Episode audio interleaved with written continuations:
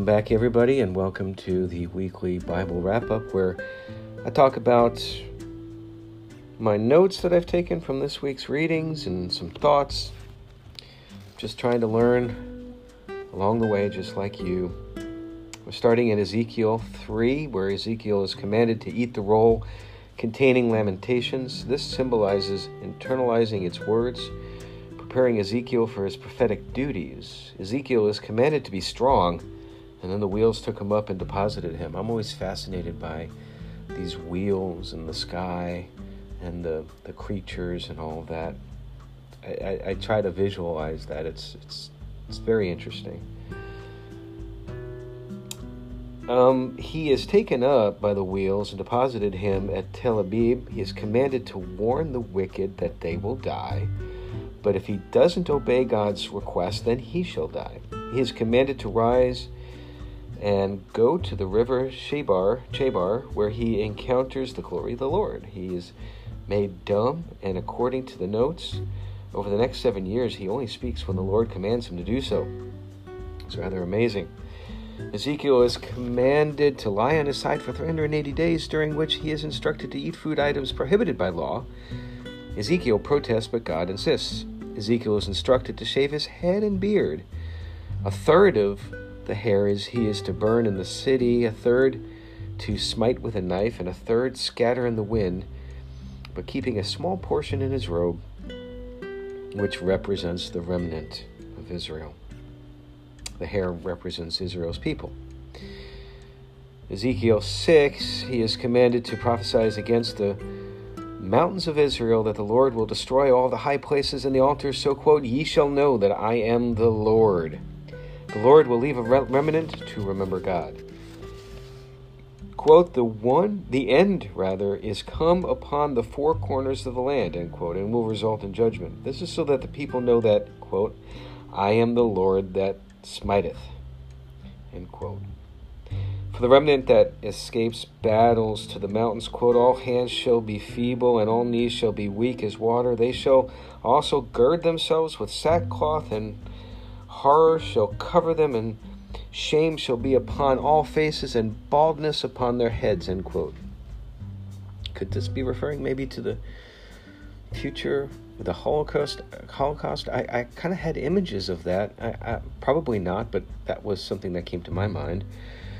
Ezekiel 8, he has, Ezekiel has a vision in the sixth month of the sixth year, presumably of his ministry on the fifth day. The glory of God lifts him to a vision of Jerusalem, where he is instructed to dig a hole in the wall to reveal a door. He is then instructed to go through that door and sees the wickedness done by, quote, 70 men of the house of Israel, end quote. The glory of the Lord then shows 25 men sun worshipping in the inner court of the Lord's house, the temple.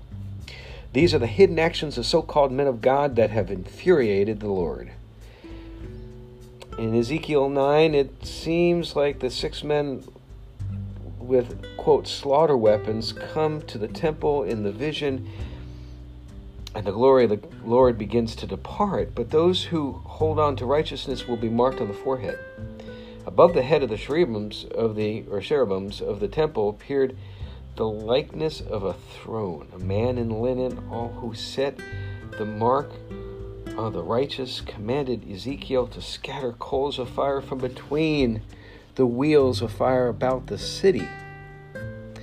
Again, think about the imagery here. At that point, the glory of the Lord was above. The four wheels now had one likeness, as if a wheel had been in the midst of a wheel. Each wheel had four faces man, cherub, lion, eagle they were covered all in eyes. Kind of tells me that it's like all seeing, you can't hide from all of that. Um, the cherubims were lifted up, the glory of the Lord had departed. These were the same living creatures here that Ezekiel had seen by the river of Chebar. Ezekiel is lifted up again and sees again the 25 men who, quote, devise mischief and give wicked counsel in the city, end quote. Ezekiel is commanded to prophesy against them that they will be judged. This apparently did happen historically. A remnant will, quote, walk in my statutes and keep mine and do ordinances, rather, and do them. and they shall be my people, and I shall be their God. That's a common theme in Ezekiel. Then the glory of the God went up to the mountain, and Ezekiel was deposited back into the captivity of Chaldea or Chaldea, where he spoke of these visions. The mountain, apparently, according to the notes, is also the Mount of Olives, where Jesus ascended and is going to come back to on his return. Ezekiel 12, Ezekiel is commanded to prepare for captivity, which symbolizes the remnant that will be let out of the homeland as captures, according to the notes.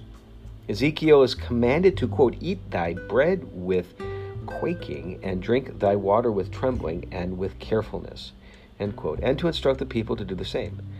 This may be to prepare for the upcoming judgment. I don't know. Maybe to show faithfulness?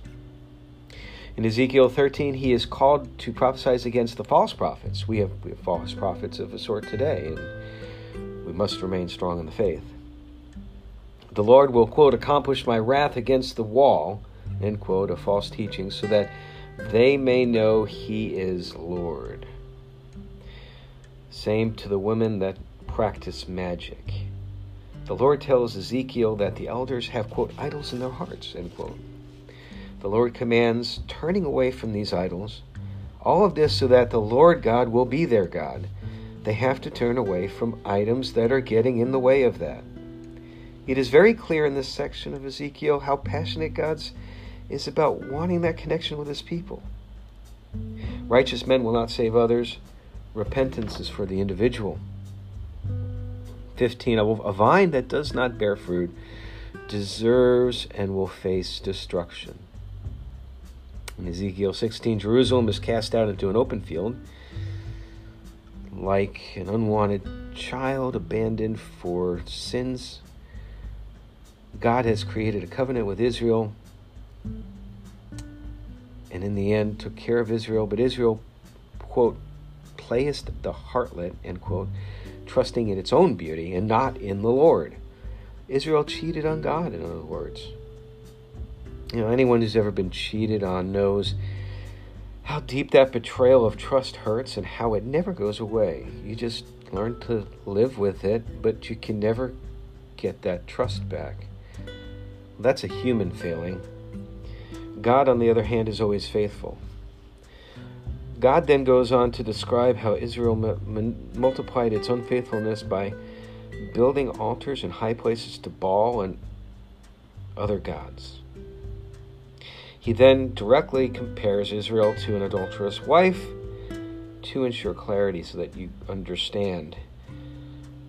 But, quote, as a wife that committeth adultery, which taketh strangers instead of her husband, end quote. He's comparing that to Israel. Yeah, I think adultery is the one sin that a marriage cannot heal because that trust is lost forever. It's forever broken. The Lord then says he will gather up all the lovers and show Israel their nakedness or their shortcomings and will, quote, give thee fury and jealousy, end quote. Unfaithfulness of Israel apparently was a greater sin than Sodom's, quote, pride, fullness of bread, and abundance of idleness, end quote. Despite all of this, God says he will remember and stay faithful to the covenant with Israel in Israel's early days. God tells Ezekiel the parable of the eagles according to the notes. The first eagle represents Nebuchadnezzar. The branches bending is Zedekiah turning towards Nebuchadnezzar. The second eagle is the Egyptian Pharaoh. This parable is confusing to me. But in the end, quote, I like, I the Lord have brought down the high tree. So I'm assuming that that means Israel. Then we go to Ezekiel 18, quote, All souls are mine. As the soul of the Father, so also the soul of the Son is mine. The soul that sinneth, it shall die. End quote. However, quote, But if a man is, he is just, and then another quote, He shall surely live, saith the Lord God. End quote. But if the wicked will turn from all the sins that, that they have committed, and keep all of God's statutes, and do which is lawful and right, he shall not die. But if a righteous one turns to sin, quote, all of the righteousness that he hath done shall not be mentioned. In his trespass that he hath trespassed, and in his sin that he has sinned, in them he shall die. Quote, Repent and turn yourselves from your transgressions, so iniquity will not be your ruin. That's pretty clear. 19 is a lament. The lions represent Judah's kings, and then a vine metaphor for all of Israel, how the vine was once in fertile soil and then was, quote, planted in the wilderness in dry and thirsty ground, end quote. I don't, I didn't really get that chapter too much, that um, allegory, metaphor. Maybe I should need to turn back to that. Uh, 20 uh, the scene and the time switches now to the seventh year, fifth month, third day. Apparently, again, I'm guessing this is in Ezekiel's ministry. Counting up from that. The elders of Israel came to inquire of the Lord and sat in front of Ezekiel, and the word of the Lord came to, to him. And God's response is to reiterate all that God did and how Israel rejected God. Because of this, the Lord God says, quote, I will not be inquired of by you. End quote. In other words, to me, that, that what, what, what he's saying is like, you know, uh, how dare you come to me now after all that you've done against me and after all that I've tried to help you? God's quote mighty hand end quote will deliver God's wrath. Ezekiel is commanded to quote prophesy against the forest of the south field end quote, indicating that that is um, about Babylon to the north, and a fire shall consume the forest of the south.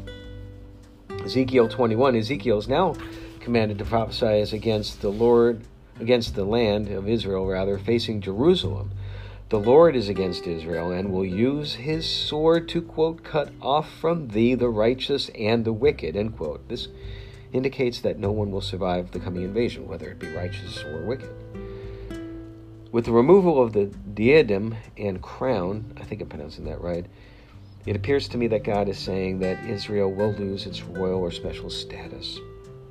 And finally, in 22, 22 is a judgment against, quote, the bloody city, end quote.